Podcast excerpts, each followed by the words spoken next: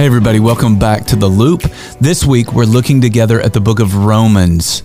This is such an important book because it is Paul's best explanation of how God has been working throughout the history of the world to resolve our greatest problem sin.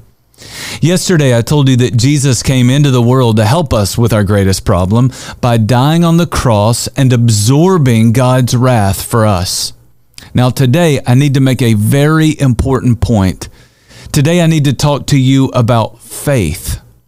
The word faith is a word that shows up in dozens of verses throughout this single book.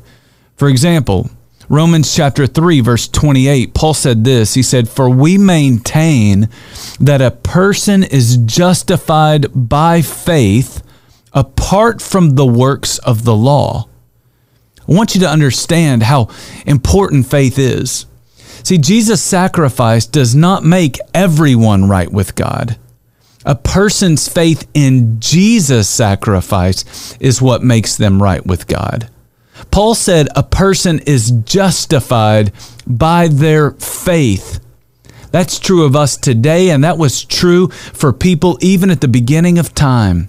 In fact, to make that point, Paul takes us all the way back to Abraham. And in chapter 4, verse 3, he reminds us that Abraham believed God and that it was credited to him as righteousness.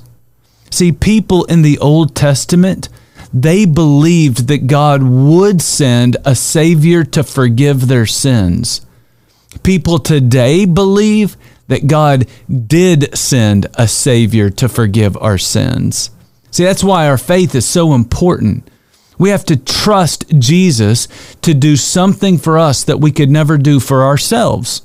That's why Paul said in Romans 3:28 that a person is justified by faith apart from the works of the law.